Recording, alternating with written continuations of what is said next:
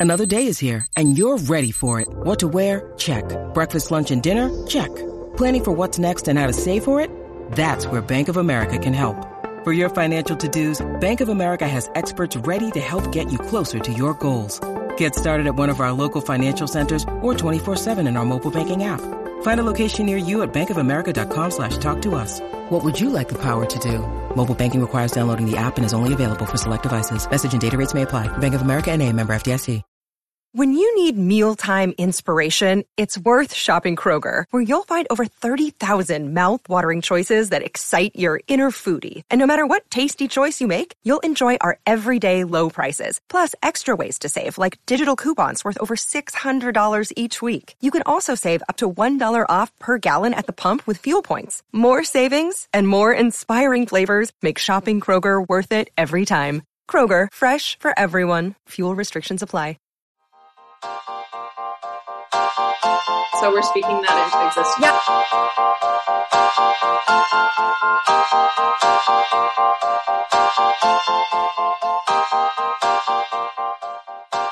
Okay, hi everybody. Welcome back to another episode of Weekly Couture. This is Erin, and I have Haley with me here today as our guest.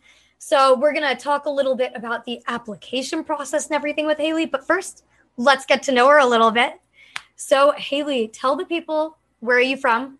Where are you now? What school do you go to? Hi. Okay. Hi, everyone. Um, yeah, I'm sorry. uh, I thought you were going to ask me some like awkward icebreaker. Um, so oh my thank god, you. no, I don't do that. Um, I don't have a fun fact. Uh, so I am. I'm originally from St. Louis, Missouri. Um, I'm currently in New York City studying at NYU Law. I am graduating this year, so I'm on my last semester, which is exciting, terrifying. Congratulations. Thank you, thank you. I don't know if I'm like extremely happy or very sad or scared. Probably all of the above.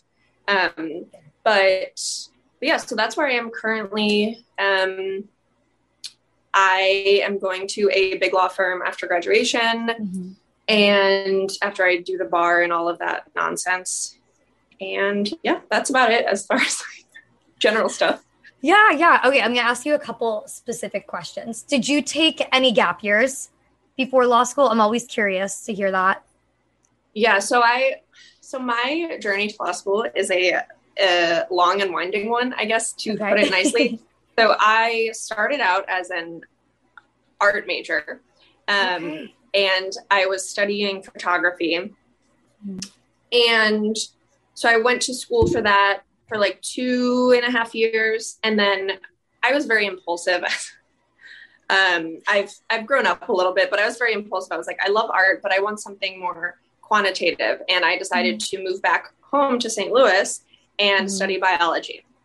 Okay. So I was pre med in biology, and I finished that degree, and I moved back to New York City and was working in medicine. I worked as um, at Mount Sinai Hospital Mhm. uh, doing sleep medicine research, which was amazing. Yeah, but that's so I- interesting. Yeah, and let me know if the um, sirens are too loud. Um, no, they're fine. New York City, baby. Uh, oh yeah. yeah so i yeah so i worked in sleep medicine i took three gap years because i every time i sat down to study for the mcat i had a mental breakdown and i don't use that lightly like i just i had a panic attack every single time i sat down so that was kind of a red flag maybe this is not the best Mhm. choice for me because even though med school's obviously not the mcat Mhm. the amount of time that you have to put in to do well would Yeah. not was not boding well for my mental health. So I just kind of like laid off on that for a little while and then I was looking for something that I could do research in and like an academic setting and work with Mhm. people and sort of as an advocate in a the very abstract in a very abstract way. Um, and my friend was studying for the LSAT, and I just randomly like picked up the LSAT and looked at it, and I was like, "Hey, this is kind of fun." I, I don't know uh, what I was thinking, but I started studying for that, and I was like, "Hey, this is this is a set of skills that I didn't really get to use as a Mhm. like pre-med major Yeah. stuff i really enjoy doing like reading and writing and research um, and something that my background so far i have a lot of applicable skills Mhm. so i took the lsat and went to law school so a very long answer to your question i took three gap years but because i was back and forth i was actually in undergrad for so i graduated high school in 2010 Okay. and then I entered law school in 2019. So I was Okay. an undergrad for like six-ish years, and then I took three gap years. Okay. So what age were you when you entered law school then? Oh, It would be three years ago, two years ago, two and a half years Uh, ago. I was 27 when I started. okay. Yeah, yeah, I was 27 when I started, Okay. and I like I I know I, I always get a lot of questions about whether or not. Um, sorry, it's my cat lighting himself on fire. No, oh my god. um, that's this is Brooks. He Hello, Brooks. has a for pain. Um, everyone always asks me if they should take gap years and i that's like a very personal question obviously but i'm very glad that i was older going into law school because i personally when i was 22 23 Mhm. i was not a great person and i just like didn't have my myself together enough to, i just imagine being in law school um, with who i was at that age so i'm very Yeah. glad that i took a while to figure it out um, yeah. my kind of Yeah. little no, story that totally makes sense. I I took one gap year and I always advocate for people to at least take one gap year, whether it's for you to just have like time off to kind of give your brain a break from school or if Yeah. you're like deciding in between do I want to do it, do I not, give yourself Yeah. more time to think. Or even Yeah. just so, so you're not working on applications while you're still in undergrad when you need to be focusing on your grades it's so to get much. into good schools. Yeah. Yeah. So we are big advocates for taking gap years on this podcast. yeah i totally agree yeah. And then um so oh I was going to ask what made you want to go to law school, but you kind of said it. You were like you wanted something that used kind of a different skill set than you'd used before. And I'm curious then what you said you're doing big law, but what area of law exactly are you doing in big law?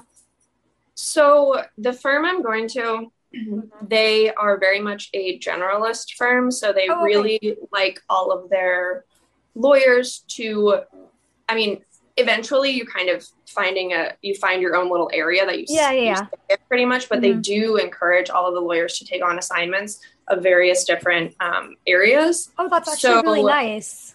yeah i really really and in their you know thinking behind that is that just makes for a better lawyer like you're a specialist in some area but being able to be a generalist and Mhm. it, it can be really useful sometimes especially when the client brings all of their business to you Yeah. and they have you know a, a patent case and then that inevitably turns into like antitrust or Yeah. trade secrets and it just, it Mhm. kind of all connects um Yeah. so that's something I'm really excited about. But I will probably do a lot of IP stuff, intellectual Okay. property, Mhm. and then um, I do like securities litigation.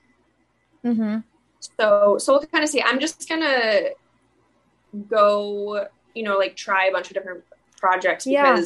I think I just don't know enough to definitively say I want to work in a specific Yeah. area. But last summer I did a lot of um, patent law work, and I Okay. really enjoyed it.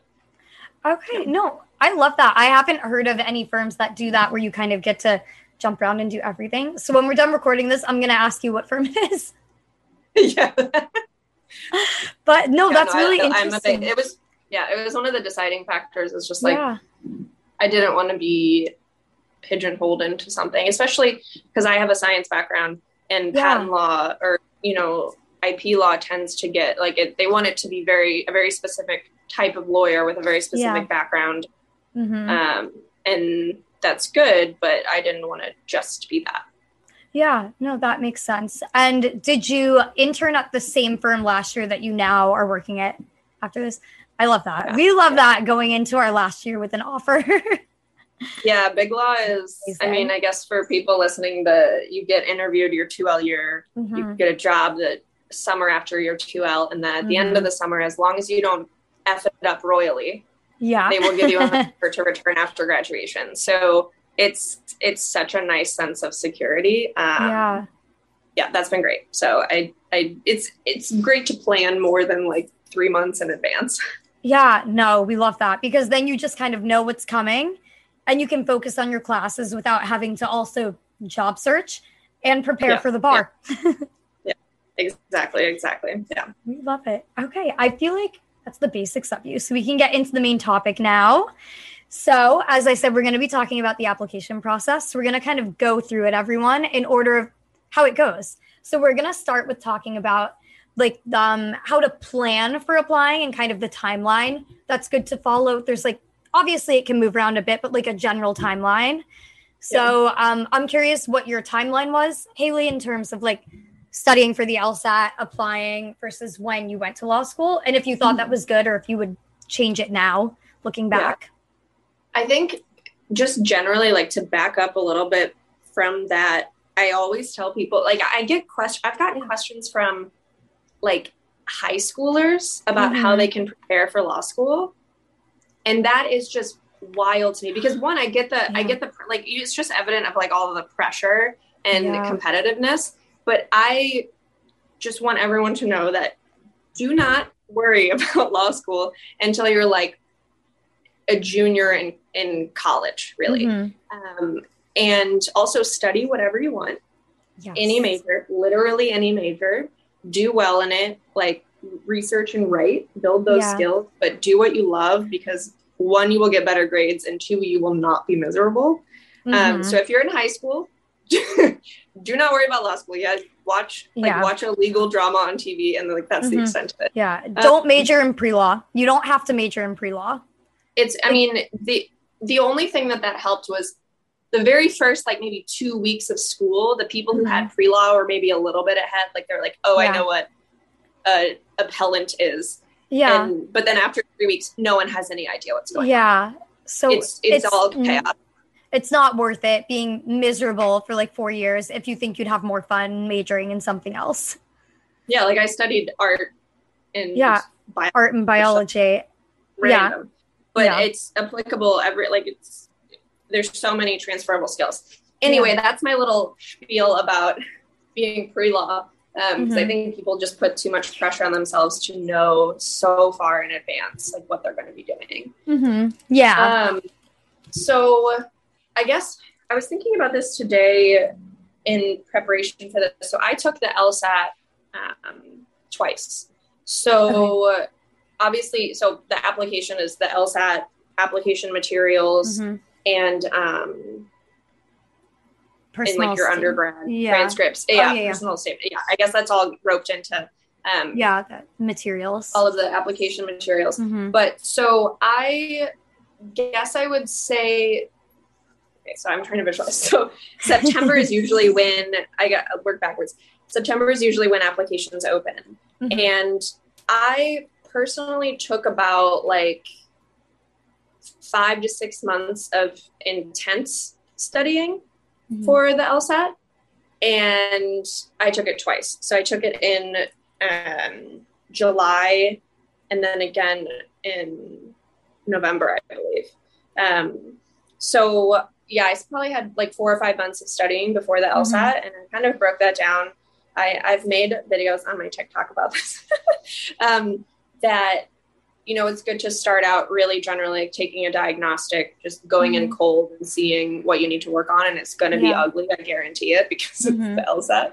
Um, and then you kind of just like that's your floor, and then you start with untimed practice questions, and Mhm. then you move into you know just like slowly progress into like full length practice exams, Mhm. complete completely simulated, and um, and then you take the LSAT and you survive inevitably because you survive you will. because it's an Um, exam. and Uh, I do recommend that once the applications open, to apply as early as possible because so many of them. I mean, I think I don't think there is one that is not rolling admissions. yeah. So the sooner you apply, the less competitive it is, I suppose. Like hmm just because Yeah. the there's a lot more open seats. Um, and more um more scholarship money too. So if you know you need like scholarships, the sooner you apply, the more money there is left to give out to you. yes, there's the the resources are more plenty in the in the beginning. So um, that being said, I didn't I didn't apply until December because I had taken the November LSAT. So I Mhm. had kind of prepared all of my application materials. And then once my score finally came out, I, I sent it up. Um, Mhm.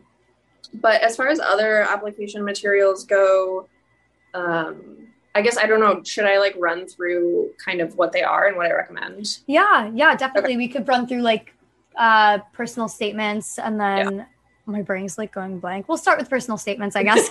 okay, okay.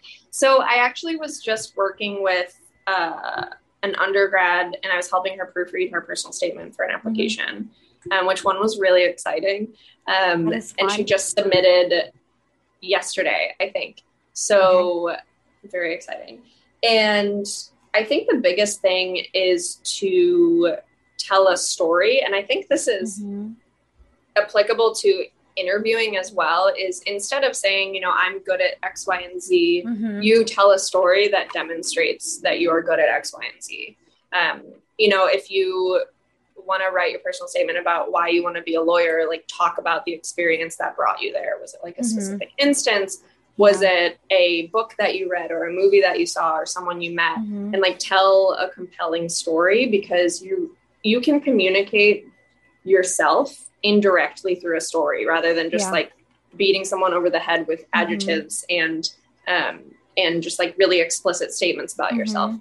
Yeah. um and i always recommend like making it personal like obviously not not too personal like within reason, but something that's like close to your heart because your writing is going to be better uh, Mhm. because of that. And so, for example, I wrote about experiences volunteering and my own personal experiences Yeah. and w- working with sexual assault survivors and domestic Mhm. violence victims. Mhm. So, and that's kind of what led me partially also to wanting to be a lawyer because I Mhm. wanted to work with people and like have, be able to have some impact wherever that may be, even if it's like further down the line in my career. Yeah. Um, and then write it once and forget about it and then come back and edit it again and then have someone else look it over and just keep it like as concise as possible. I mean, the rest is just Mhm. like writing skills. So I So would it does really have have, to some, be I think it has to be pretty short, right? I think it's like two pages. yeah, it's about- like two to three pages usually. Yeah. Mhm. Which is not a lot of space because you need to double space. Um, that's Yeah. really nothing. It's, it's gone Yeah. before you know it. Mhm. So proofread it again and again and keep it short and Mhm. no passive voice. that's like the number one snafu. Yeah. Um, but yeah, so that's generally a personal statement. I think just like make it personal, make it a story, and and you know communicate something about yourself that isn't on your resume um, Yeah. or your transcript because that that's all like quantifiable stuff. The Mhm. personal statement is is more of the the soft stuff, things that you can't get um, just from a, a resume. Yeah, no, totally agree. My personal statement was also about like a volunteer experience I did. Um, I worked with elementary schoolers when I was going to undergrad in San Diego. I worked in their elementary school and it was like a low income community. So I talked about like the impact that I had on them and how I got to plan them like a field trip to my school and stuff. Mhm. And I think not only does making it like a personal story make it more enjoyable for you to write and so come out better, it also makes you more memorable when they're reading it if you don't have like a generic personal statement. Like if you have a story that no one else can tell, you're Yeah. more likely to stand out Yeah. when they're reading all of them. And don't ever, don't ever, ever write that you want to help people. Don't ever do it.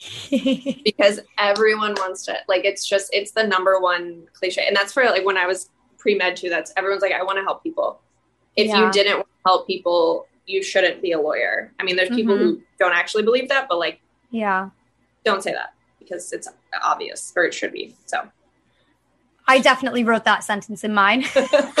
no i mean and it, we all do it i think i probably wrote it yeah. but it's just like it's one of those things that like when you're writing it it's true because you do Yeah. want to help people it's not a false statement but it's just one of those things that It's like a waste that of a sentence almost. Yeah, what does it Yeah. tell about you? It doesn't communicate anything original about you, like you Yeah. were just saying. What's unique? Like, yes, you want to help people, but show Mhm. that, like, show, uh, rather than yeah. help. Yeah. yeah yeah that makes sense it's a good tip Yeah. okay so let's see there's the personal statement And then um, some law schools you have to write like I would say like the why I want to go to your law school thing. Mhm. What would you say for tips for that? I never knew which way to go with that. Um, I'm not sure that I had to. So I incorporated that. None of the schools I applied to had that as a separate requirement. Oh, okay. But- so. So, but either way, you should address that in your personal statement or Yeah. if it's a separate statement. And I think it just comes down to like actually ask yourself why. yeah. Um, and then sometimes you need to sugarcoat it. Like if you want to go to Yale because it's number one, because of, I mean, there's there's some real val like validity to wanting to go to a school. Like you say, I'm from Yale, and doors just Yeah. open for you. yeah. Like there there's there's little work you have to do. Um, yeah. extra. I mean, not that whatever, but uh, you know, there's there's something to be said like being at one of the most prestigious schools, but instead of saying like I want to have that like prestigious name on my resume, so like I want to be at a school that is top notch and prestigious and has all of these Yeah. resources for me because of its excellence. So Mhm. kind of find what you do like about the school Mm-hmm. um, and oftentimes it'll seem generic and then kind of spin it in a way that is unique to the school so like for nyu you know highly ranked a lot of great public interest stuff and good corporate Mhm. law yeah. um, but that's still pretty generic there's a lot of law schools that fit into that bucket so Mhm. you know say like nyu is very prestigious it's in it's in new york city which is something it makes really unique and then maybe Mm-hmm. find a, a professor or a course or a clinic that you Yeah. really like at the school that find things that are specific Mhm. to that school that you can't really Yeah. find anywhere else or Mhm. that is a rarity and not super common because every school is i mean most schools are good most schools are great law schools and they have Mhm. good clinic options and they have good professors but you want to find those those things that make that school stand out and then Mhm. it also lets the, the admissions um, council group whatever uh, it also lets them know that you aren't just doing it on a whim and that you took more than five minutes to research something yeah, I look when you apply for a job and they're like like your cover letter they can tell when it's copy paste so Mhm. find something unique that shows that you actually wrote this personal statement for that school and then Mhm. you can even tailor your personal statement to that school but like that's Mhm. that's less necessary but Yeah. yeah that's my general advice for that No, that makes sense. I actually hadn't thought of that when I was doing my applications. Like, I, I obviously turned out okay. I got into lots of schools, but that's like a really good tip, like to think of like mentioning a specific clinic or a course or a professor, because that does show that you put in the effort. I love Yeah. that tip. That's a great one. I haven't heard that yet from anyone. yeah i mean if you think about like you are in a way like it's sort of like applying for i don't know like you imagine you go to a Mhm. friend and you're like i like you know i really love you in my life because you're Yeah. nice like okay that's so vague yeah, like what does that yeah it doesn't it doesn't feel real so if you say Mhm. i think you are nice because you do acts of service xyz Yeah. then it like Mhm. actually feels like a real something that actually has meaning behind it so so that's kind of how i would again like you're telling a story in a way hmm Yeah, that makes sense. Okay. And then um, I feel like the other big thing that a lot of schools have now is the diversity statement. hmm Um, so some of them require it, but others are optional. What would your recommendation be upon that for people? Like, if it's optional, should they write it? What should they write it about if they don't? Like, if it's required, but they're not sure what to write about, like, where to Yeah. even start with that kind of? Because a lot of people Yeah. get tripped up. Yeah i think that it's it's tricky because there's diversity in the sense of like you know statistically who is underrepresented Yeah. in in law school and in the legal profession Mhm. you know women anyone but white people um it just all of the you know like disabled people Mhm. queer people things like that Yeah. those are more like very easily quantifiable Yeah. um, underrepresented groups but then there's also diversity pretty much in everyone and mm-hmm. that we all bring some sort of unique perspective to the table yeah. I think it's important to balance that everyone has some diversity to bring to the table, but you have to be careful that it doesn't cross over into you saying that your diversity makes you part of these other groups that are actually like institutionally mm-hmm. oppressed. Yeah. But that being said, I think people view it a more narrow category than it should be. So like if you are um, if you're queer, if you are from an economically disadvantaged background, mm-hmm. if you are um, an immigrant or a first generation law student yeah. um, or you know a person of color or mm-hmm. disabled there's really a, a, million different ways that are very concrete and very diverse and do pose like yeah. real obstacles um, yeah. to joining the legal profession so mm-hmm. again i would write a diversity statement that is true to you mm-hmm. so i wrote a statement about um, coming out as queer and mm-hmm then I went into the topic of me discovering how my whiteness affects that and kind of oh, yeah. the that, that is you know a slight disadvantage in the legal field mm-hmm. being a woman and a queer woman but the, mm-hmm. it, it, kind of it stops uh, a lot shorter than pretty much everyone yeah. else that might fall in those categories because i am white so that's mm-hmm. kind of what my diversity statement talked about yeah. was how that gave me insight into other people mm-hmm. but um, kind of more holistic view if that if that makes sense yeah so that makes again kind like of, yeah yeah kind of like looking at the intersectional approach being like yeah. these things make me diverse but like it's different than these people in this way that makes yeah. sense i kind of blacked out on a lot of a lot of my application materials but i think i wrote mine generally um about how like obviously i'm white so i don't have like that negative my words not my words are not working today. I'm so tired. so obviously I don't have like that against me, but like I am female and I did like have to work through all of college. So it mm-hmm. like lets me relate to people that also like had to support themselves like financially going through school yeah. as opposed to some people that didn't. So there's like yeah. lots of different spins you can take on it.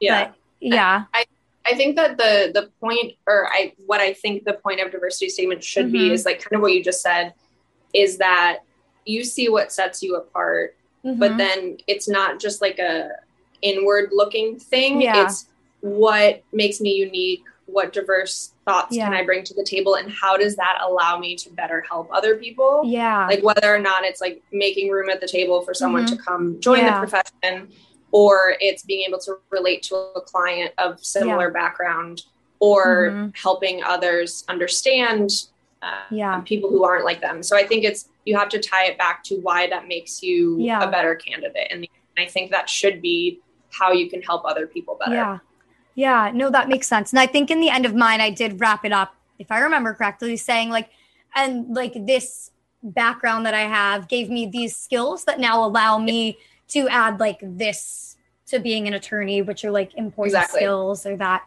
So make sure you wrap it back into law school and the and legal field in some way yeah. in the yeah. end. Yeah.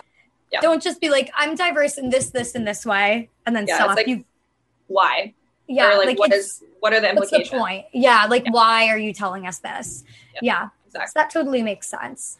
Um, I feel like those are the major application materials in terms of like what yeah i would also prepare. say uh like letters of recommendation oh, which yes, i know yes. are like harder because you're looking like that's something you have to start preparing for ahead of time which yeah. i guess that is me going back you should be thinking about it all throughout undergrad like who what professor should i be developing a working relationship with yeah but i think that should be part of education anyway even if it's just mm-hmm. for the sake of that um yeah but ask people who actually know you again yeah it needs to tell a story. It can't be generic. Like mm-hmm. if you mm-hmm. have a letter that says she was a great student, mm-hmm. um, she talked a lot in class, and she's a great writer. Yeah. That describes almost everyone who's applying for law school, you know? And like you'll never really know what your letter of rec says, but yeah. you want it to be someone who knows you and mm-hmm. can actually speak to you as a person and yeah. as a student. So I would recommend if you like say you had three letters of recommendation to mm-hmm. submit i would say have one that talks about like one be a professor um, mm-hmm. or if you've been out of school for a while um, someone who knows you in like an academic setting have yeah, one could be, be an like employer yeah exactly exactly like i had one from my boss in my research department um, mm-hmm. because all i did was research and write for her which is academic which is very important yeah so like kind of look at yourself and like what are the your biggest strengths and like yeah. find people that can speak to each one of those and make sure Yeah. they can actually speak to it. Yeah, So- it could be someone too from like a volunteer program you worked for. Yeah. Like I had my supervisor with the elementary school volunteer program that I did through my college um, write me my letter of rec because I worked with him for two and a half years of my Yeah. time at school. So knows you. some, yeah, exactly. So someone that knows you. So if you're looking at professors, maybe professors that you like took classes with more than once because you've gotten to know them like over the years and they've gotten to know you. Yeah. So yeah. And then when would you recommend people ask for those? It's we'll say you're applying in the fall. Yeah. so professors and academics are Uh-huh. notoriously scatterbrained and Yep. slow. Uh, so I would ask for letters of recommendation probably pretty much as soon as you know you're going to start applying. Like when you're Yeah. studying for the LSAT, ask for it because Yeah. it can never be too early. Because you can Mhm. start your application online and have it submitted. Um, Yeah. But especially like with COVID and not being able to see people in real life and yeah. there's not as much like direct accountability. Like you're not going to run into your professor as much, maybe. Mhm. Um, Yeah. So ask as soon as you can. So I would say at least like two months in advance, at least. Yeah. Yeah. like even definitely. that kind of pushing it just because you email the assistant, the assistant emails the professor, Yeah. he gets back to you, and then they take forever to do it. Yeah, it's just Yeah, Yeah, I had some professors that I had to keep like emailing to remind every couple weeks, be like, hey, just wanted to check in, see where you're at. I'm trying to submit my applications in a month. yep, yep, yep, yeah. So, So- do it as early as possible. yeah, I think I applied, I started my applications, like started sending some in in October, I want to say. And I asked for Mhm. my letters of rec like early, early summer, like Yeah, yeah. right around graduation. I was like, okay, I need to email these people. Like I, Yep.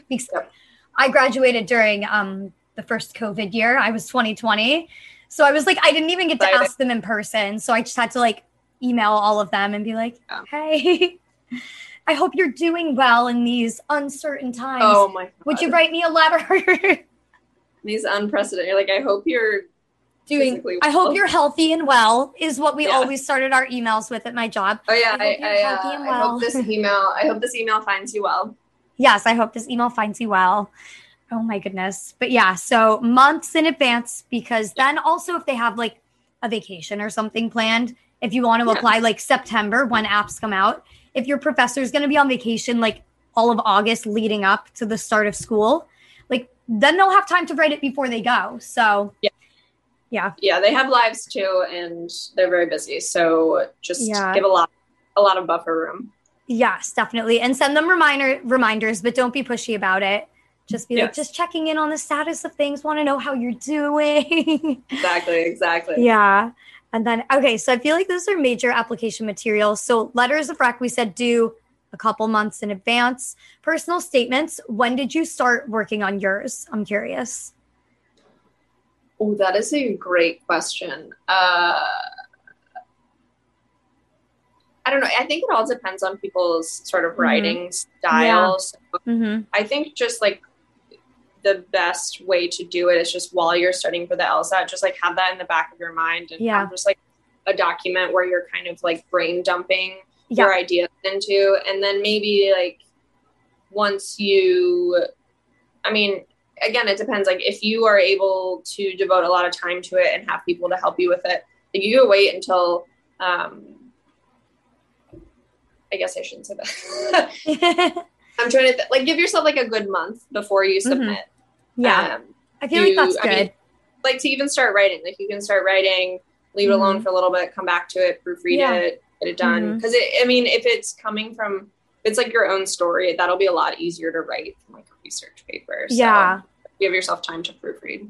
Yeah, so true. There's no research involved. Um, what I did, like you said, the brain dumping thing, I had a doc on, not a doc, a note on my phone. And Mhm. every time I like thought of a possible topic for it, I just write it in my phone so I wouldn't forget.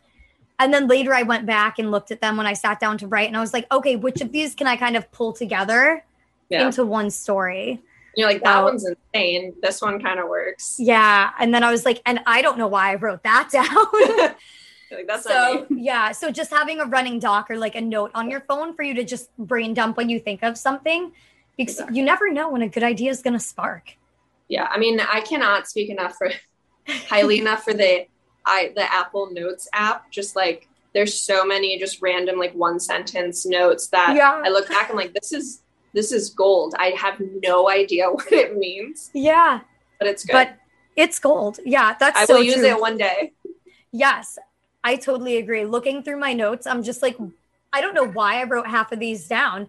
And like, I just have random like phone numbers and stuff written down. And I'm like, at one point, I thought I was going to need that. I don't know whose phone number it is now, though. But it's there just in case, okay? But it's there just in case. One day I remember who it is and who I was Yeah. supposed to call. Yeah. exactly. Exactly. You'll be Yeah. prepared. Yeah. And I have ADHD. So I know if I don't write something down, I'll forget Yeah. it. So I just write everything down that I think of. And then it might come in handy later. It Yeah. might be useless, but at least I have it there if I need it. It's there somewhere. Yeah. It's Yeah. like uh I was watching this is so random. I was watching the movie. Have you seen the movie Memento by Christopher Nolan? No. Oh, wait, wait. Wait, is that the one with the dreams? Uh he basically has no short-term memory. So he takes uh Polaroids of everything and writes down Oh. notes for himself. My roommate was telling me about this one. That's Yeah, what it is. That's yeah. basically us. I have really bad ADHD too. I'm just like Okay. I write everything everywhere and just like Yes. reminders because it Yeah. will be gone in two minutes if I do not write it down. 100%. I have notes um, on my phone. I've got like random Google Docs running of like podcast topics, but then I also have a note on my phone with Yeah. podcast ideas. Mhm. It's just like there are sticky notes all over the place. When I worked in the office, I would have stickies on my computer, like on the top, being like, don't forget to get the mail at this time because I was in charge of the mail. And then, Yeah. but I would see through the sticky notes at some point. So I was like, they're here and they're not helping. But if I look at it, it'll remind me if I ever Yeah. see it. I mean, at least at least I'm trying. yeah, exactly. I'm like, I put in the effort and that's what matters. yeah, totally. okay. So after that fun little tangent, um, I feel like let's see. Oh, next we can talk a little bit about LSAT prep and kind of Yes. you already talked about how LSAT. yes, you talked about how long you studied, but I'm curious, did you do a class? Did you do like a self-study, like self-paced course, or just self-study on your own, full-time, part-time studying? Yeah, so I did it all on my own. Oh, because I've got to let my dog free one moment. Oh yeah, no, you're good. You're good. Um I'll wait. I'm gonna have a bite of my my rice. Do it. Yeah, my roommate just got home, so she was like, "I need to leave the room and go greet her now." She started growling. She was like, Okay, well, "You can finish chewing. It's okay. I will cut out this chunk. You can chew." no, you should keep in this part. Okay, I'm chewing it. rice.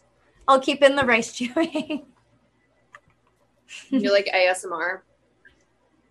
Oh my god, yes, ASMR. I'll cut that clip of you eating the rice and like make it louder. Yeah. Post the voice the sound of it on TikTok. should like bass like bass boost it. Um oh my god, yes. Uh, so LSAT. Uh, Yes, yeah, LSAT. I studied, I studied all all on my own because yeah, and I I was working full time too, so I would work. Okay. I don't know how I did this. Um, Mm-hmm. and looking back, it gives me anxiety how much how much I studied. I think I was going through a part of my life where I just like didn't care if I left the house or not. So I would go to work nine to five. And then I was it was just my my hermit Fleabag phase. Okay. um so I'd go to work nine to five ish. And then I Mhm. would go to the library because I worked at Mount Sinai, so they have the med Oh, school library. Oh, that's so I'd so just like walk. Yeah, it was really nice. So I'd walk over, grab some food, and then go to Mm-hmm. the library and work until like eight or nine every day. And then on the Oh weekend, yeah, I know. And then on the weekends, um, I would do like one practice exam, uh, Mhm. something like that. Uh, and the first time I took the LSAT, I that was kind of like a practice run for me, or at least that's how I went into it Yeah. because I was getting so nervous about it Mhm. and um i just i went into it and i was like well i can take it again and schools usually take the highest score like that's what they're doing Yeah. now i can just Mhm. look at this as like a, a very expensive practice exam um so the second time around i think i had my like sort of routine Mm-hmm. a little bit more refined. So I Mhm. used a bunch of different resources. Okay. I'll just I'll just name them. Yeah. Um, so there's uh, Manhattan Prep, which is they have a paid course, but Mhm. they have if you it's really hard to find the URL. If you just Google like Manhattan Prep and like LSAT tracker, and then from there they have a forum, so you can track all of your scores. Like enter Mhm. your answers, it auto grades it for you. yeah. Um, and then it has like a little chart that shows you how you're doing over time. Yeah. And then it also has links to a forum where some of the like tutors or whatever go in and Mhm. explain specific questions. So for the most part, there is a blog post or like a forum post Mhm. about almost every answer on every Yeah. practice. Yeah. So if you can't find it, oh, I was just gonna say if you can't find the answer on Manhattan Prep, Power Score has that same thing now. They do the self scoring and they also have posts oh, about like everyone. new. Yeah. So So that's new. between okay. That the two- yeah. I feel like between the two, you can find an explanation for every question.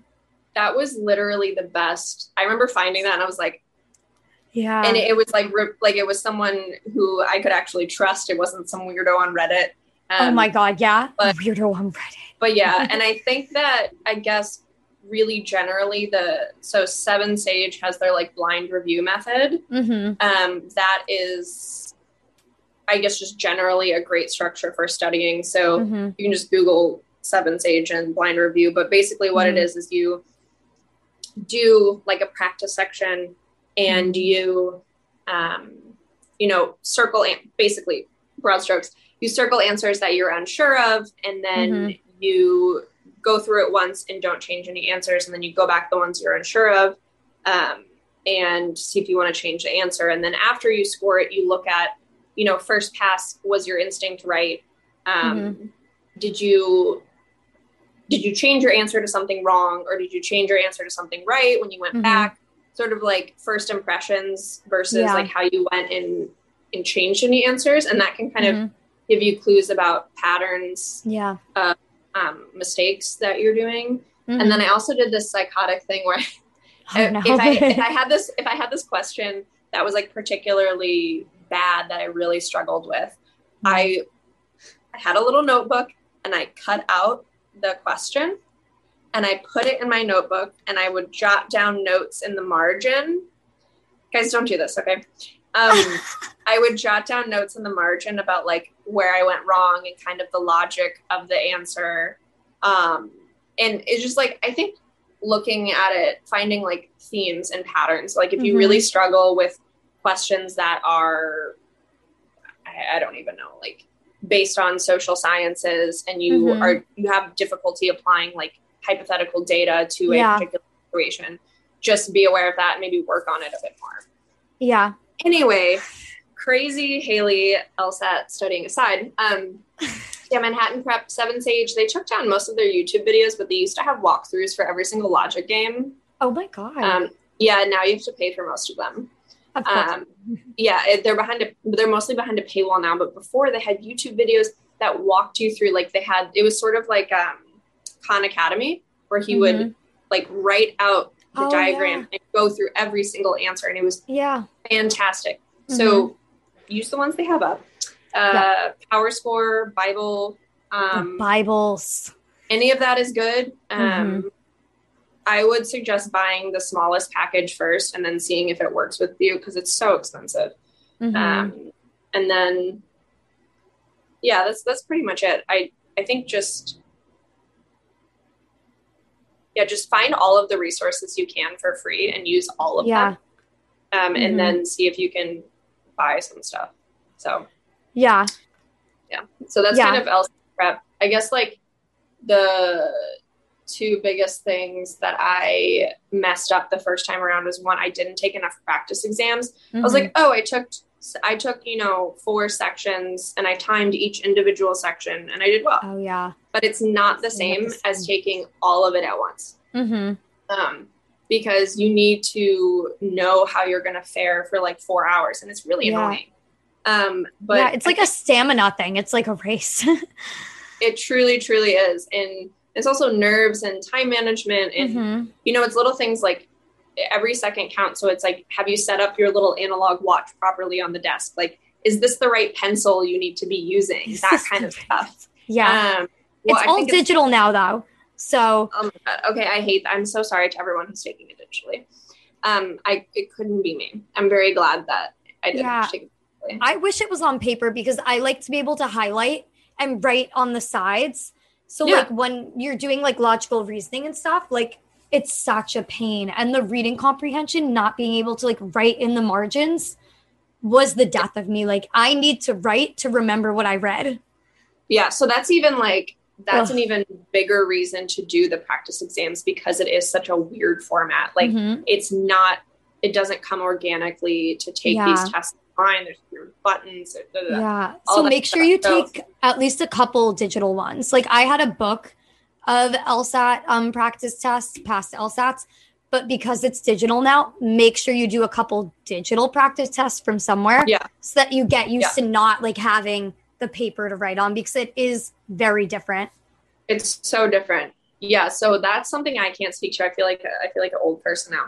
But but yeah, I think I think you have to take simulate the practice exam exactly how it's going to be Mhm. day of, and Yeah. then that's there's going to be like big red flags about stuff you need to work on, and yeah. like so I didn't do enough practice exams, and it, I didn't like piece together all of like the whole thing, you know how it all Yeah. works together. And then hmm I also like day of the test do a couple practice sections that you've Yeah. done before.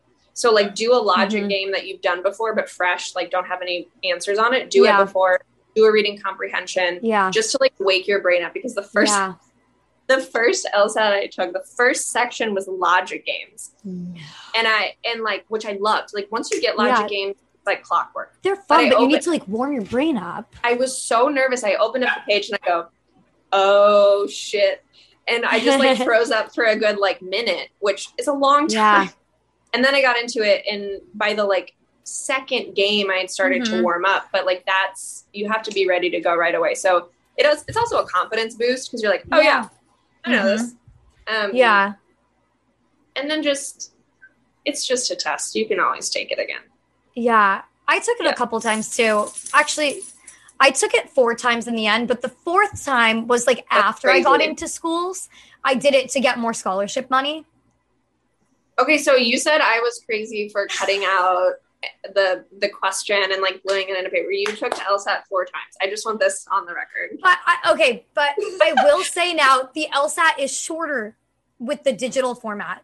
So Is I it don't really? Know, I don't know if it's back to the normal length now, but when I was taking it, it was just three sections. It was one of each, and there was no um, what's it called? The like test one for them to like Yeah. test out if they want a new section. So it was just one of each. So I couldn't have done it if it was the like four hour test because I know Yeah. taking the SAT was like that long and that killed me. I took that twice and I like had a panic attack in the middle of the first one before I knew what a panic attack was.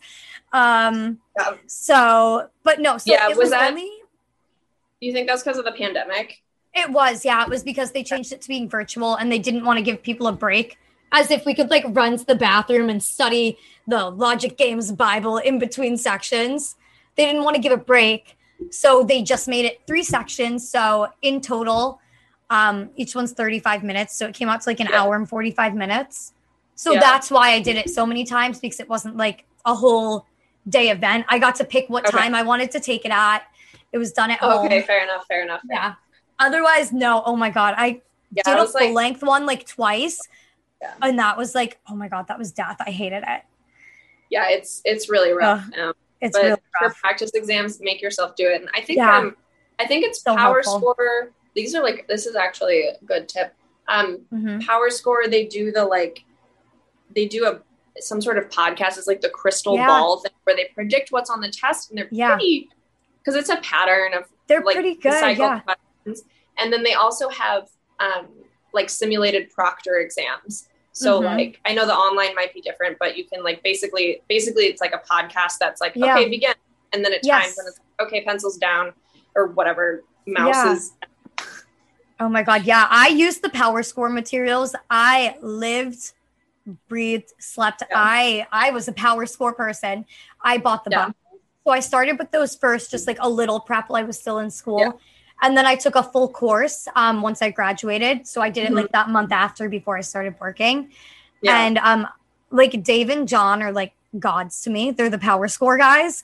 They have their podcasts. They have podcasts like with tips for like every type of like question you could get.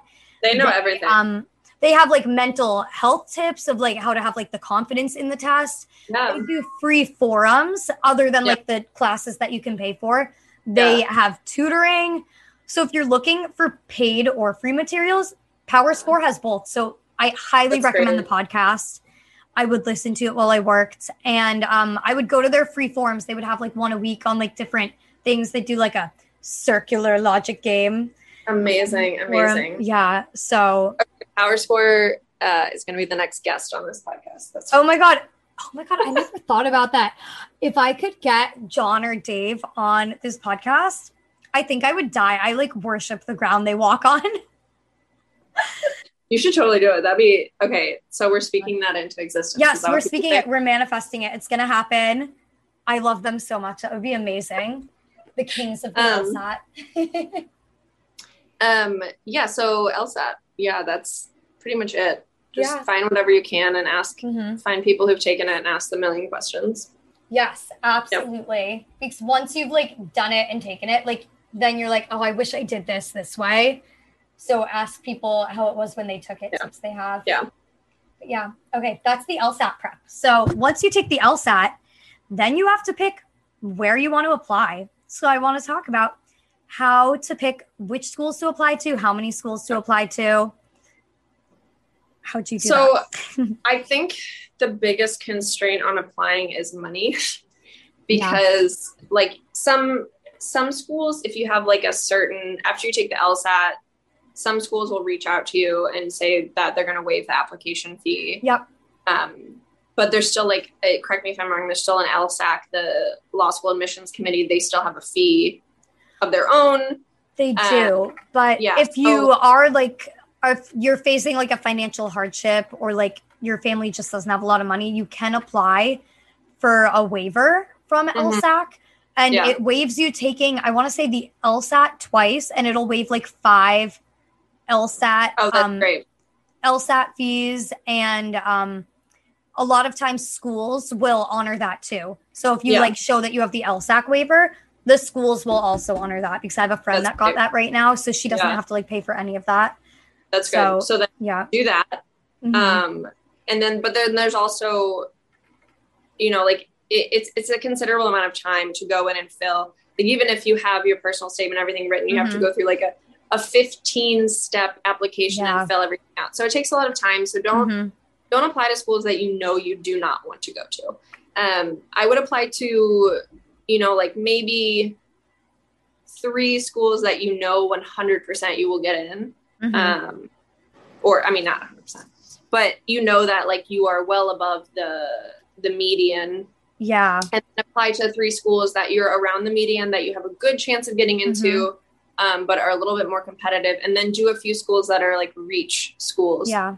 so um, schools that are, you know, maybe you are not numerically as like on the same level as what they Mhm. usually um, usually accept, but there's there's Yeah. always a chance, and, and you might as Yeah. well do it. And schools do Mm-hmm. hopefully value other things besides GPA and LSAT.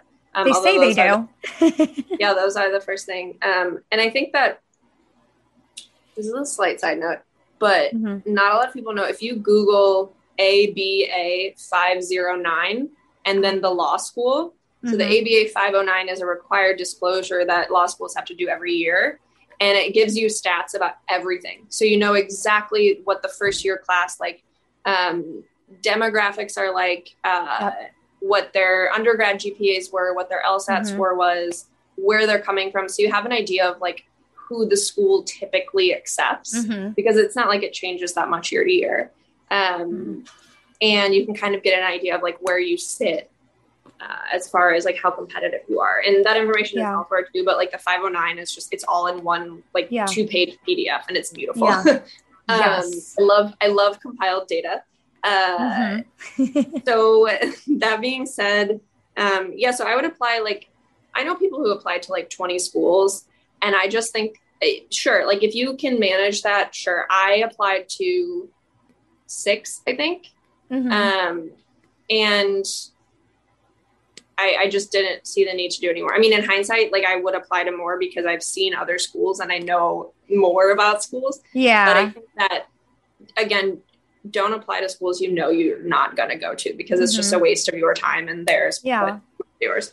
So Yeah. uh, and Definitely. then I guess like generally, I mean, if you know what you want to do, find a school that's really good at that. Mhm. I wouldn't make that like the cornerstone necessarily of your decision because Mm-hmm. I guarantee you will change your mind about what you want to do when you get to law school.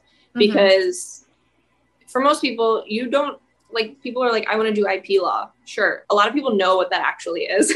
Yeah. most law students like they're like intellectual property, patent, copyright, blah blah blah. You don't Mhm. actually know what it, that entails yet because it Mhm. is just it's not a normal person thing. Like it's not Yeah. something that normal people know. So just go in with an open mind. So like, don't choose a school that has a really good program in something but nothing else for you. Yeah. Uh, and then like think about things that you value. Like, do you want really good student organizations like affinity groups or um, clinic offerings, or is there a professor that you are obsessed with? I think that's I think professor rather than like a specific area is is a Yeah. really good reason because um, yeah, but find like things that you want out of school. Like, do you want a real campus? Mhm. Um, what do you want to be like in a city? Yeah yeah like I, I like nyu's campus i do wish it was like a true true campus Yeah. um That's how I feel and- about Cardozo too. I'm like, I like it, but sometimes I'm like, I want to be on like a campus campus. yeah i want like like i i have friends at like harvard and yale and i'm just like yeah, the campus is so pretty. i, I, miss my, my, undergrad campus. yeah i'm like send me uh send me pictures of the library please oh my god. That's all. Ooh. Yeah, I toured Harvard's campus just one summer because I'm from that area. So I was like, I just want to go like look at the law school campus, the library. Oh my god, I was like, it's so beautiful. yeah yeah i Oh goodness. yeah i i get so salty about i love libraries anyway that's a different subject um but but yeah just like think about things that you actually value the city really really matters like if Mhm. you don't mind like if you thrive whether or not you're in a big city that's fine. Like if i was on a true campus in the middle of nowhere america like i'd probably be fine with that for law school because you don't really do much else besides study. But like some people hate the cold. Like if you hate the cold don't go to michigan you know? Like yeah, if no. you if you hate like you know really hot weather don't go to arizona. Like those things actually do really matter Mhm. really factor in quality of life things because yeah.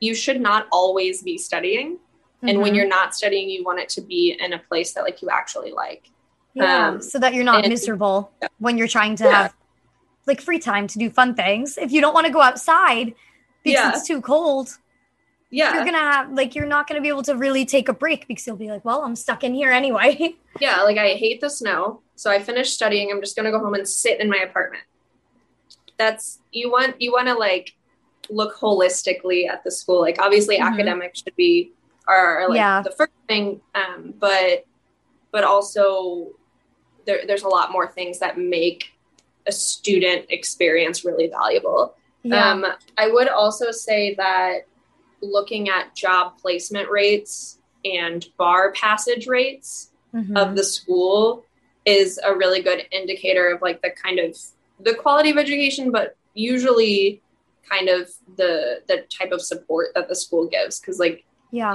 I don't, I don't really care people say like like probably the top 100 schools are all like every single student is of a similar caliber of intelligence um, Yeah. and every one of them deserves a job but it's like Mhm. how the career office like supports their students Yeah. um so like everyone in law school is smart that's Yeah. like a really cool thing and a really bad Mhm. thing because you're just like oh my god i'm so dumb but literally Yeah. everyone's brilliant yeah. so, Otherwise you wouldn't be in law school. yeah there's there's some exception no, I'm kidding. um There's some exceptions. no it's it's a me i'm the exception uh definitely not. You're definitely not the exception. You literally go to NYU. It's like the number what six school in the country, five. Yeah, I don't I don't know how that happened. We're not. I still. oh my god! So I, I was a transfer. Um, oh, I went okay. to GW. Oh yeah, I like. I actually, yeah, just I've been everywhere. I don't know what's going on.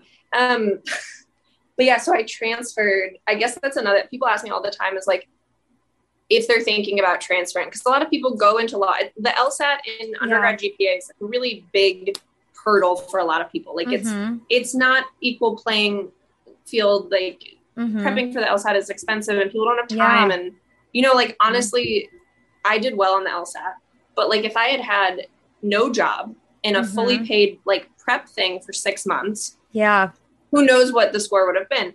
But so a lot of people ask me, um, they're thinking about transferring. So you get into a lower ranked school um, yeah. and you do well for your first year, you can transfer after the first year. And for people who don't know, you can't transfer um, after your second or third year. It's only your first no, year. No, then you're considered like a what is it? It's like you're not a guest student. It's like you can like take there's you're like some weird thing visiting. You're a visiting student, but yeah. your your degree will be from the school you were at for the two years.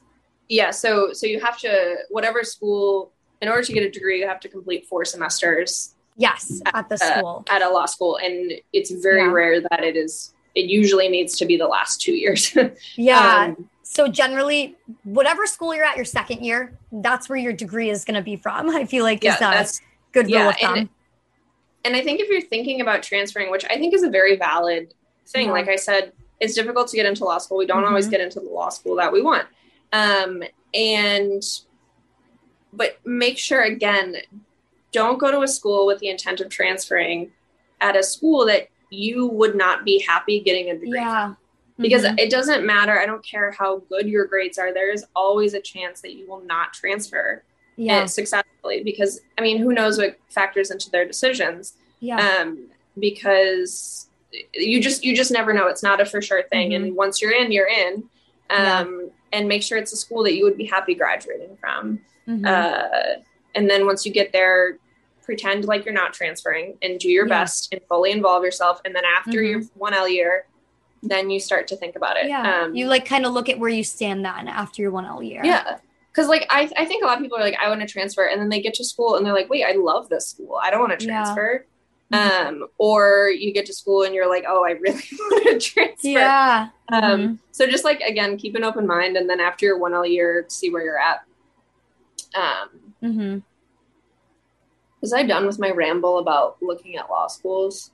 I'm not um, sure. Were you? I think some schools I know some like tour if you can, talk to students. Mm-hmm. I know mm-hmm. some schools are like really weird about touring. I know that a certain with COVID, school, you like can't tour anywhere right now. Oh yeah, okay with COVID. But even before COVID, they were there's there's a few schools that I will not name that were like you have to be accepted in order to go on like a a, a like exclusive tour. And I was like, this is that's weird. dumb. Because like for a lot of yeah. people, it's like I don't even know if I want to apply. Yeah, right? like it so would be I, a waste but, of money and time. Yeah, that's a rarity though, I think. Mm-hmm. So also you can just like go on LinkedIn and like cold email people. Oh, yeah. Most people are just nice. Like find if you can't find someone, like go on mm-hmm. LinkedIn and search like one, you can ask me about NYU, but like, yeah. you know, search um you know, like Erin Cardozo, or just like go to yeah. Cardozo and look at current students and just be like, hey, can I talk to you? And most people will be yeah fine yeah if anybody wanted to ask me about cardozo like i would obviously talk to them about it yeah yeah because so, i like, wish i like yeah. had some some more insight into it before coming so i would happily yeah. tell yeah. people things yeah and i think that um oh yeah one and like one of the reasons i transferred was like like the campus i think it just really is I can't overstate how much the like the school environment really affects you. So like yeah, at GW the library is very small. Um, it's a nice mm-hmm. library, very small. There was times where I just literally could not find a place to study that wasn't in oh. the basement. Oh my um, god. And which I don't mind stack sometimes. Like that's fine. Yeah. But but that's really it really affects I love libraries and I need time in the yeah. library to study. It's like mm-hmm. restorative mm-hmm. and it helps me so mm-hmm. much. And there, there's those little things that you think like don't really matter. Mm-hmm. But if you're going to be on campus eight hours a day for 3 mm-hmm. years, if not more, like more hours a day, it's got to be someplace that you like to be. Um, Yeah. So if it's like, you know, if you hate Gothic architecture, like don't go to Yale. Yeah. you know, like like if it really bothers you for whatever reason, which I would I would argue that you're kind of insane. yeah, um, because it's a beautiful campus. Yeah, like if you don't like Yale, like give me your spot. Like, yeah, like Um, I'll take it. but but you know, like if you really hate something and there's that on the campus and Yeah. you have to interact with it every day, it's like maybe that's something to consider. Anyway, Mhm. yeah. Yeah. Yeah. I'm going to So pick your brain later about transferring. yes, I've Oh, thought okay. about it before. So I'll pick your brain later, but we'll be done yeah, with it for yeah. here. Of course, of course, yeah. Okay. Um, yeah, I feel like that's good about picking schools where to apply Yeah. to. And then we kind of already talked a bit about like, I guess we could do a little more, like just some more tips, any general tips you have for like how to stand out in your application as a whole. Like, I don't know, maybe if it's like your senior year and you're like, oh, I know I'm going to apply to law school in the fall, are there any like organizations or like types of things you could do to like Yeah. boost your like resume or something? if you know Yeah. you don't have like the best GPA? What are other ways to stand out if maybe your um, numerical statistics aren't where you want them to be?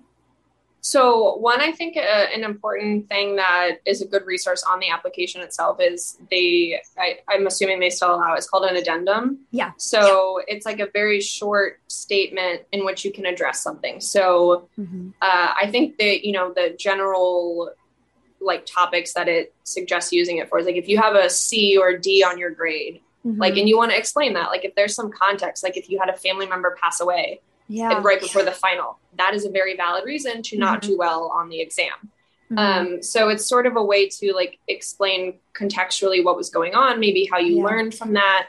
Um, you know, if you like, if you have a, like, I was talking to a student and she, you know, her final year of undergrad was great, but her junior year was really rough, really not so great grades yeah, and you know you can't make it up in a year like you can't fix a Yeah. gpa really Mhm. ever like it's, it's nearly impossible um, so just like add an addendum that says like hey yeah i was you know arrested for something or i had a bad grade in this or i really Mhm. struggled with this class but then like explain the context and yeah, um, explain like why like what you've learned from it like the the Yeah. biggest thing you want to say is like here's how i messed up or here's how i struggled and Yeah. then here's what i learned from it and Yes. here's how i'm better and i won't make that mistake again or if it does happen i will be stronger with it Mhm. so and, and turn it into I mean like turn it into like a a, a strength right Yeah. so like say again like people like with a criminal history like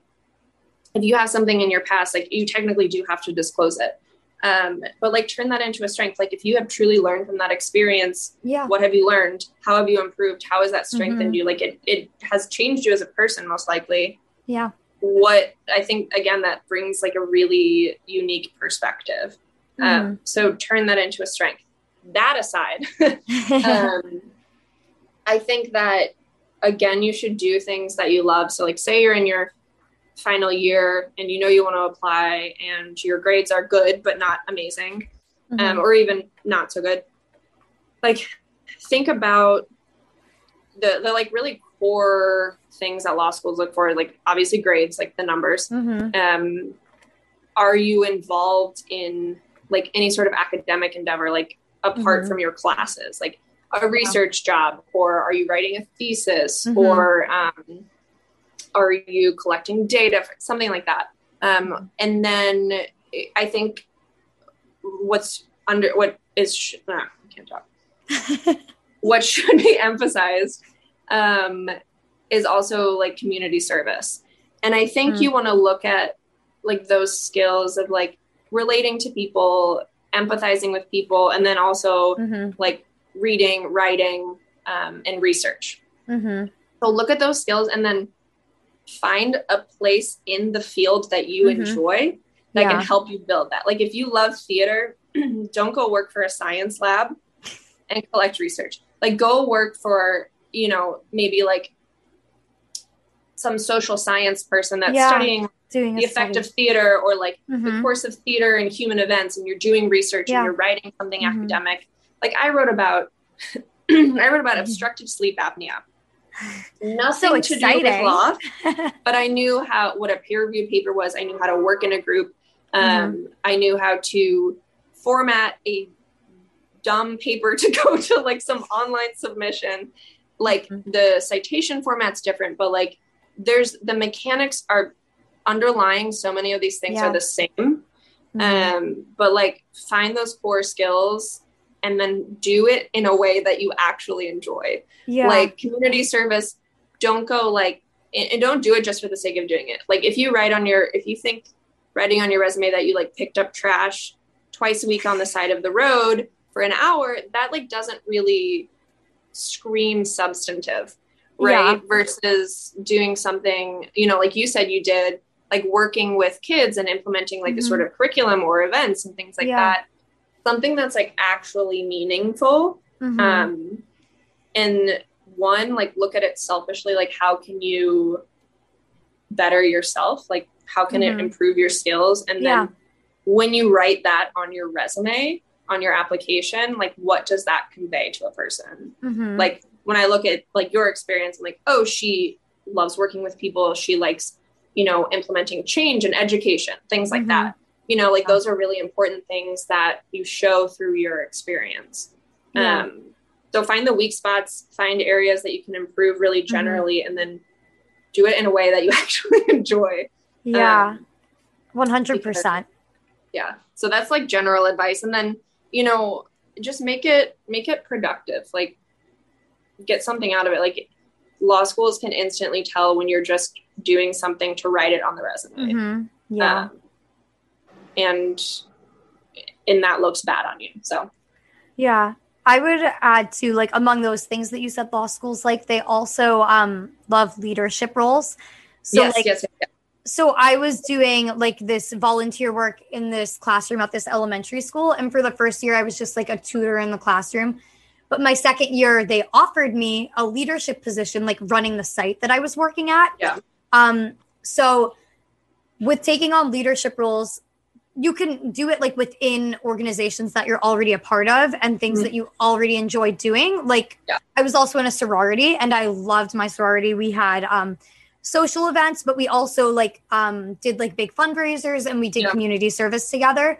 So like in that, if I didn't have this other leadership role that I was like kind of time consuming for me, like I was working on that, mm-hmm. I could have chosen to apply for a leadership role in my sorority. Yeah or in yeah. my pre-law frat. So um, they love exactly. that. So if you're in an organization you like, I would say look into the leadership roles because all it does is like boost it and show that you actually like put in time to the thing exactly. that you're a part of instead of just being like yeah. a member in it. Yeah. And I that no that's that's really good because I you know law schools are looking for one are you good at stuff but like two do you care about the stuff that you're yeah. doing and like how do you show that you care so you started somewhere like i my job this is like similar to what you're saying i was working my normal job and then we had interns come in and mm-hmm. in the science stem um, women especially from like minority backgrounds are mm-hmm. severely underrepresented so yeah. me and my boss started like a minority internship program yeah. you know it's just like it's really informal it's not like mm-hmm. uh something you can like Google and find out about, but it was like a program that you implemented, leadership yeah. stuff. It's something that I cared about. So like mm-hmm. find something and just like throw yourself into it and and take on more responsibility. So Yeah. And then yeah. it gives you something to talk about too. Like in your personal statement, if you're like, I don't know what I'm going to write it about, maybe that leadership role you took on with something yeah. you got to do in the position has now given you something to write about. Yeah. And that, that looks amazing. Like I'm imagining like looking at a application like what you were just talking about like that's yeah. so cool it's yeah. unique it's interesting like i know mm-hmm. that you eh, like without even ever meeting you i know that you have like empathy and you work yeah. hard which is like fantastic so yeah so um, things like that law schools eat it up they do i mean like think of just like the kind of person you would want mm-hmm. as your advocate yeah like if you were to hire a lawyer you want someone who's nice mm-hmm. nice you want someone who is relatable that you don't feel like super stuffy around. Mm-hmm. like they're not a robot. They care about what they're doing and they yeah. you know put their money where their mouth is. Mm-hmm. how can you show that? So. Yeah. Yeah. Yeah. So we love that. Okay and then the last part of what I wanted to talk about um, involving like the whole application process is how do you pick which school you actually want once you've like gotten your acceptances back Um, which factors would you say are like most important to consider in that it's going to be similar to picking a school to Yeah. apply to but Yeah. maybe with a few more things Yeah, I think that um, you know, superior. Like if you if you rank them side to side, like how do they compare? If they kind of check all of the major boxes, like if a school doesn't fulfill one of your like core needs, don't go Yeah. there. Yeah. Um, unless you don't go anywhere else, and even then, it's like maybe maybe maybe apply next year because you don't want to go to a school that you don't like. So I think generally, if all of the schools kind of check off your major boxes, like academics, maybe city locale, um, all of those like really big picture things, then you can kind of go down to be more picky. Um, I think really important things like if your partner or significant other is moving with you, um, what are the opportunities in that city? And obviously, like that's a tricky situation because you're it's two different people's lives. But if you know all else equal, you can go to a city where your partner has a job and friends yeah you should go there. So I think Mhm. considering like smaller details like that, like if it's really, um, yeah, I'm trying to think of other like nitpicky things. So like maybe down like, to like um, yeah, organizations or Yeah. specific classes or like mhm. if you have a particular sport that you love, like say you love Mhm. rowing, don't go to like Arizona. You know, Yeah. uh, actually, I don't know. if they go. i oh i um, don't know Uh, I feel like they might have a pool like where you just like stationary row, but um, you know, like if there's there's little things like think about what you need day to day, yeah um, and will that school and area be able to fulfill that? And I think that's it's a hard decision, but like it's a fun one to make because you're able Yeah. to pick out more like um, superficial yeah like things, but that really do matter. You know, Mhm. like if Yeah. you again, like if there's you know a gym two blocks away from the school Mhm. that you're already a member of, like that's a great decision. Mhm. Or like if the school has a, um, you know, like Harry Potter law club. I don't know. Um, there's Quidditch like team. you know, yeah, right. you want to play like, quidditch I think most schools have a Settlers of Catan um, like club at their school. Like there's little things that, that if it matters to you, like that that can Yeah. be a deciding factor, all else equal. So I think just do a bunch of research and nerd out and like Mhm. just click every button on their website and see what you like and don't like. Yeah, so true. Or if like um you really love Starbucks and one of the schools has a Starbucks on the campus. Yeah. And the other equal school doesn't. Yeah, like Maybe no, let the Starbucks pick. yeah, like it, you know, just find where they differ and like what Yeah. matters to you about that difference because yeah. if you get all of the really really important part that's Mm-hmm. gonna help you with your career then hmm you should go for the little things like they Yeah. have a state of the art i don't i don't know i'm just making stuff up I, Yeah. Or maybe like if your school has a gym and you know you like to work out maybe like between classes or something. If your school has a gym and this other school Yeah. doesn't, maybe go to the one where the gym is right there with you. yeah exactly exactly those things Yeah. that like make Yeah. your day-to-day life better Yeah. so Yeah, for sure. And that's school- why yeah Oh no, go ahead. You go first. i was just gonna say law school upends so many things in your life that Yeah. uh, don't take for granted the things that you think are dumb now. Like if Yeah. Starbucks morning routine is really important to you, that can be a very restorative thing to have Yes. your little like who is it's Nicole that makes her like little stupid walk to Starbucks. Yes, she's always And- like doing my little stupid walk to Yeah, um to do the ritual. Yeah, like that that stuff matters. You know, like for me, like the stupid walk to the subway, like that like living in New York really, really matters to me. Or like Yeah.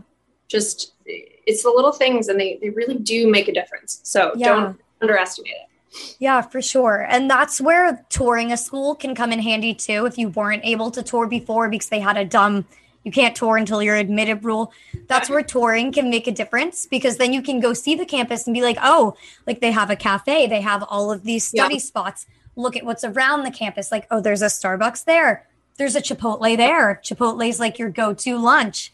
So Yeah. that's where like touring comes in handy a lot of the time Mhm. when you're narrowing it down to like, well, I like both of these. They're equal academically, they're equal opportunity wise.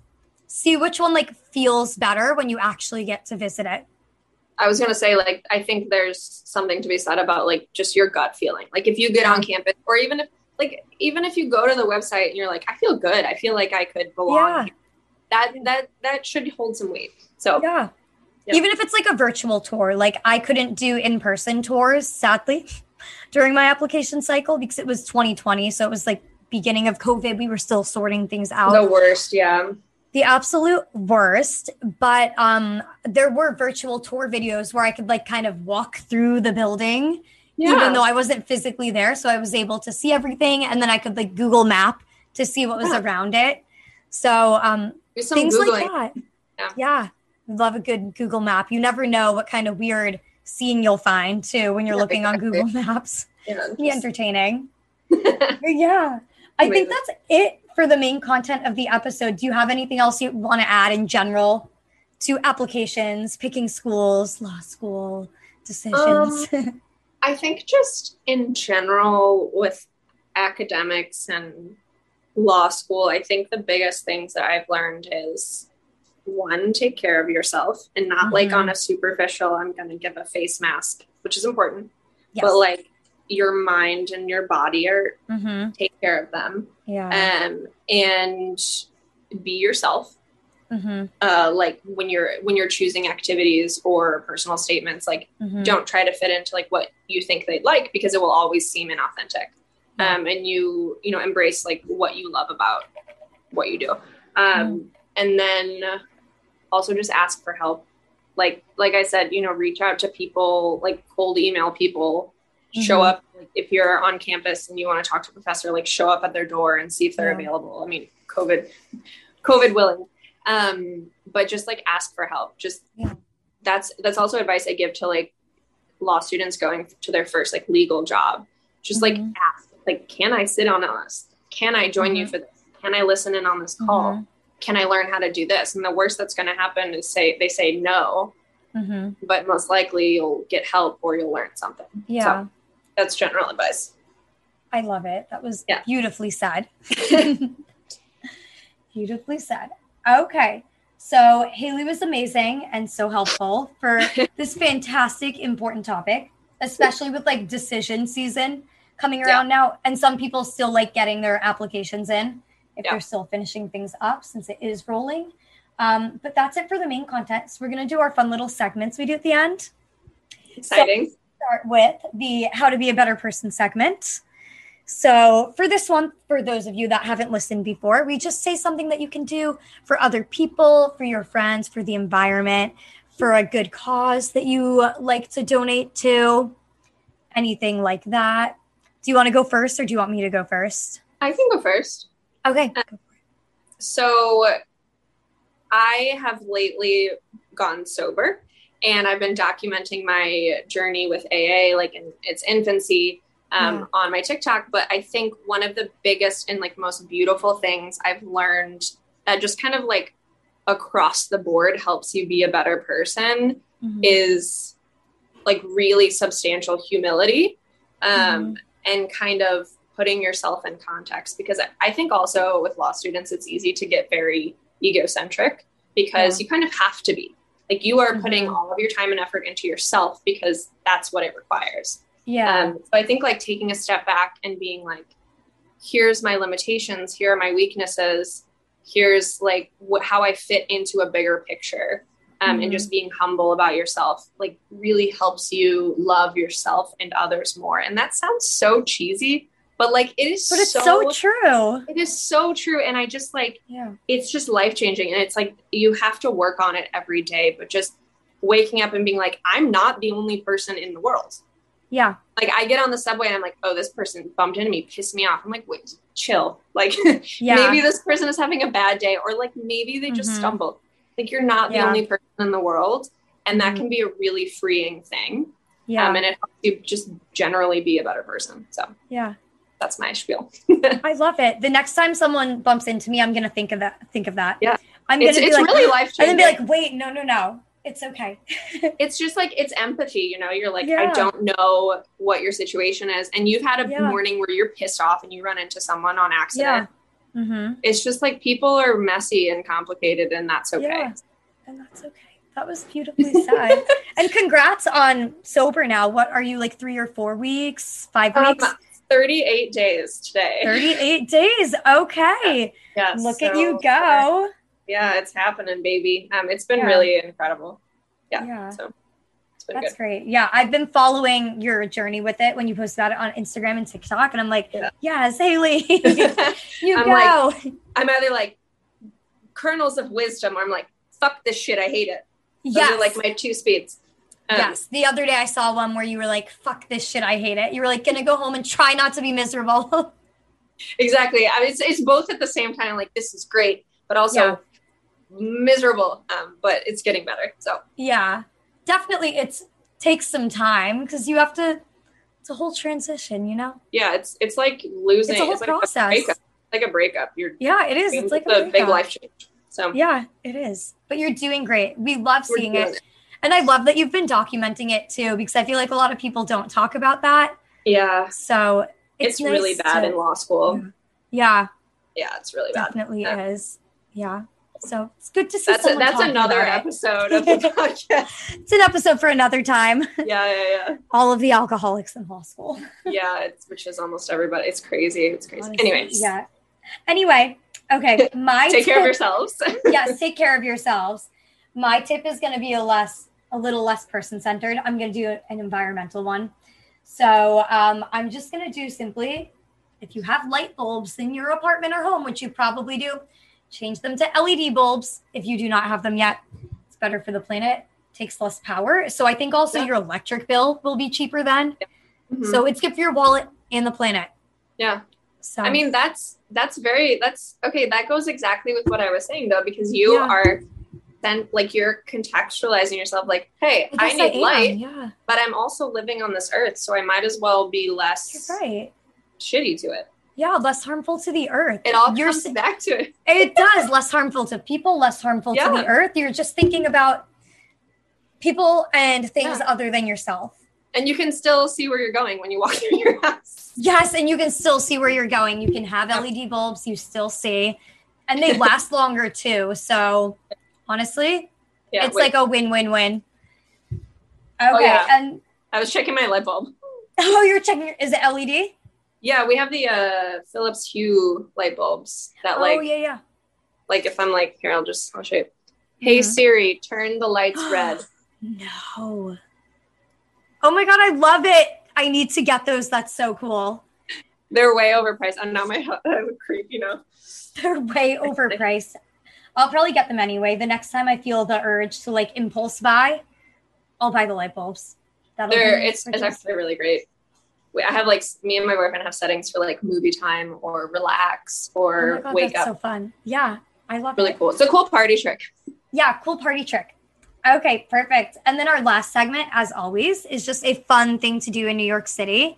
So tell us what's one of your favorite places to go or one of your favorite activities. that can be like a free thing, like a place you like to go walk or something. So all of the things I love to do in New York City. I was talking I was talking to my friend today and I was like, I'm doing this. I'm changing sorry, I'm also changing the lights back because it what just happened. Oh no. Uh, sorry, I'm trying to change the lights back because it's creepy. Um Yeah, with the little red tone to it. yeah, it's Spooky. Okay, there we go. Um, I so I was talking to a friend today at school, and I was like, "Here's what I'm doing today. I have to like." You sent me the question. I was like, "I have to say what I like to do in the city," but I was like, "What do?" I'm like such a. I know people say this, but I really am such a nerd. Like Yeah. just really, just to the core, an absolute nerd. Um, And I Mhm. was like asking my friend, I was like, "Can you tell me what normal people like to do?" Especially now that I'm like sober, I'm like a sober Yeah. nerd. Like, what am I gonna do? A sober Um, nerd. a sober nerd. Oh, that should be my brand. Um, Oh my god, put it on a t-shirt. Sober nerd. that I've been trying to think of a freaking like. I need like a catchphrase or something. Yeah. You know, like Callie has like with ease and Yes. like um, I don't know. Everybody has their own little their own little shtick. Uh, yeah. Anyway, so weird. But she was like, I don't know, eat. I was like, okay, you're useless. So anyway, I'm just gonna go with my. I told her what my answers would be, and she she, she made fun of me. So my my answers are one, the library. so okay, so no, no, no, I'm not. I'm not joking. So the the near Bryant Park, there is um not Bryant. Yeah, yeah, Bryant Park. There's the New York Public Library, the Stephen Yes. Schwarzman building. That's like Oh, the yeah, yeah, main the big one. Mhm. Um, and if you live in New York, you can get like a card easily, Yeah. and you can go in, and it is it's literally like a museum. Like Oh it's like a hundred foot ceilings with like I don't know if you've ever been inside, I haven't but been oh, yet. it, oh, it's so gorgeous. It's literally like I, I don't know, like we talked about like Harvard and Yale's library. It's that same Yeah. thing. Um, Okay, I love that. and it's so gorgeous. And like even if you just walk in for like five minutes, it's just literally it's insane. It is Yeah. so beautiful. Just like if you like architecture and art, like just go. Mhm. Um, and everyone has that same reaction. They're like, "A library," and I'm like, "It's, it's beautiful." I believe it. It's like a library at a school. Like it's they can be magnificent. Yeah, it, it's. I mean, I love all libraries. Um, I, I studied for the LSAT there um, pretty regularly. Um, but yeah, that's a beautiful place, and they often have like exhibitions and stuff, and Yeah. it's free, totally free. yeah. Um, and it's usually not too crowded. So I love, love, love that. The history of it's really beautiful. Um, Mm-hmm. And then I'm trying to think what else. Um, oh, this is another nerdy thing. Not nerdy. It's just like weird. Everyone makes fun the of me. sober nerd. It has to be your the, new the catchphrase. fairies, the fairies in New York. This isn't really nerdy. I don't know why I said it. Like fairies are nerdy. Oh yeah, the not ferries in New York. The, so the Staten Island ferry is free. nerd. It goes every 30 minutes. Okay. Um, it's closest to my house. I live in Lower Manhattan now. Mhm. Um, and it's free, and you can go. When I was drinking, I would get a tall boy of Modelo. This is terrible. I would get like a tall boy of Modelo and go sit out because you can sit on. There's a balcony, and you Yeah. can sit outside when it's nice and see the Statue of Liberty as you go by, and it's Oh, free. yeah. And it's just a 20 minute ride there, and then you can hop right back on one 20 minutes back. And it's just like a, a free boat ride with views of the city. Like it's it's absolutely Yeah. gorgeous. Okay. Um, and it's free. That's I I'll have to do it. I'm always looking for free things, so I'll have to check out the library and the ferry. yeah. And then they have ferries all up and down the um, actually all over Manhattan that are the Yeah, you can use the them to ticket. like yeah, you can use them like to go to like Brooklyn and like Queens and stuff. There's also one that goes to IKEA. There's an IKEA ferry. No. Okay, I didn't know that. I'll have to take the IKEA I ferry one haven't day. done that one, and I'm not sure what their hours are like during the winter. Yeah. Of it, but it's it's there, and it needs to be Yeah. it needs to be explored. So Okay. um, bully me in the comments, but yeah, I love museums and libraries and fairies And fairies. The Ferries, ferries is like the funniest one. It's not nerdy, but it's just so unexpected. yeah, like You you to be like, that's I- my favorite fun thing. I take every person who visits me on the ferry because it's free. And if you sit on, you literally see the end of Manhattan as you drive Yeah. away. And if it's like nice out, like in the summer, like that's so nice Same. and refreshing to be like on a boat in the water. So you get a nice breeze. free. Yeah. It's- you're like, hey, friends, look at this cool boat that's free. Hey, look at this. Yeah. yeah. Okay. It's gonna It's be so my cool. favorite like activity this summer when it's hot out. Yeah. I'm just gonna go ride the ferry. Or like a kayaking on the Hudson, like I think it's Pier 17. You can go kayaking over there? Yeah. In the summer, it's free. You have to like sign up in advance. It's a little bit hard to get a spot, but like it's it's not Okay. impossible. I think it's Okay. Pier 17. Mm-hmm. I could Okay. be wrong. But uh, but yeah, just I need like, to look like, into. It's like free kayaking. Yeah. Google that on the west Okay. side. Okay. cool. Yeah. I've got to look into that. Okay. My fun tip for today, I'm running out because I give one like every week. Yeah. So I'm going to tell you guys a new food place I tried Oh, um, yeah. that my friend always tells me about. It's Hip City Veg. It's completely vegan. Oh, yeah. Yeah. Um, and I think it's a chain, right? I think, Uh, is it? I, feel like I don't think it's a chain, but I think they have a couple locations. a couple locations. Okay, so there's a Um, couple locations, but um, like I go to Cardozo and there's one like a block away from us. So I've been Oh, meaning to try it. Yeah, it's I think it was new this fall they put that location in. Um, and I tried it today for the first time. Sweet potato fries, so good. Oh So wait, it might be it might be a chain. You might be right. okay. Oh, it is it is a chain. Hipsy. I was thinking of a different one. Um, Oh, okay. They had one in DC. I've been. It's great. Oh, I was okay, wondering yeah. why it sounded so familiar, but yeah, it's Yeah. great. Yeah. Yeah. So that's my tip for you guys. Check out Yeah. Hip City Veg. It's vegan, so it's good for the animals. It's, And it's. It tastes good. It tastes really good. damn good. Um, Okay, here's one last one. Oh, okay. She's got another one. I'm like a coffee freak. Sorry, you're like, please go away. Um, No, Uh, you're fine. I don't want to start studying. This is fine. um, I know I have like eh, 200 pages of case. Anyway, um, oh my God. I'm trying to think. Oh yeah, coffee places. Coffee. There's first of all, like by NYU, um, Stumptown Coffee is Okay. one of the better ones. Okay. Um, and then there's a place that I love in my neighborhood. Actually, it's called Suited. I'm gonna like everyone's gonna be like stalking me. Just kidding. No one's. Gonna Yeah, they're gonna be like, where does she live? Like piecing together all the No. things you like to do, make a map with like the little different lines. They like triangulate my location. Yes, yes. They're gonna be like, okay, the ferry's close to her. This is close to her. This one is, and they're gonna find. But the library's on 41st Street. I don't know. Yeah, Um, it's gonna throw them off a bit. It's called Suited. Suited. Okay. It is. I make very good coffee at home, and that is the one place that I like better. Nope, not better. I like the same as my own coffee, and they Oh, have. you like your own coffee as much? Okay. oh yeah, You make good Um, coffee. I make the best iced lattes. okay. Um, uh, see, I'm getting way too comfortable now. I'm just gonna talk forever. But they also have they have the best sandwiches. Um, oh my god. Okay. yeah, I will eat meat when I go there because they're they have like a homemade chicken fried chicken sandwich on brioche Oh, that mm, the brioche. with Fried like a slightly spicy aioli and pickles. That's hard to turn down. It's like Chick Fil A. Yeah. But like so much better. But yeah, it's the same like Chick Fil A. scratches Okay. the same. itch. Yeah, scratches the same itch. Like I was saying. Oh, actually, we were talking about that. That was before we started recording. I said if I want a hot dog, I eat it because otherwise the itch won't go away. But otherwise, said- like I don't eat meat. And I said I ate a hot dog once and I got sick. At a. I didn't get sick. I just felt like shit. yeah, it's fine. It Do you wanna- happens. do you want to end? Oh no, I was gonna get my cats, but they're ugh, that's too much ah, work. That's okay. they they'd probably yell and break everyone's ear. They probably yell and break everyone's ears. That's okay. Yeah. All they do is The- yell. Yeah, if they watch the recording, they'll see your one cat that was in the background before. Oh yeah, he made So it. we- okay. We did. We got a cat shot. Okay. okay. Cool. Beautiful. Um, Okay, so we will end it with tell everybody where they can follow you. Uh, you can follow me on TikTok and Instagram uh, at Haley H A L E Y Marie M A R I E six six six like the devil. Um, and I have also I I think it's it's linked in both of those. I'm starting a YouTube Mhm. because my manager tells my manager sounds so. Oh, did you get a social media manager? We're still like in the beginning phases of our relationship. We're still like planning, like seeing if Okay. like what our plans are. But like I'm Mhm. starting. I need to start a YouTube because that's where you actually get money from. Yeah.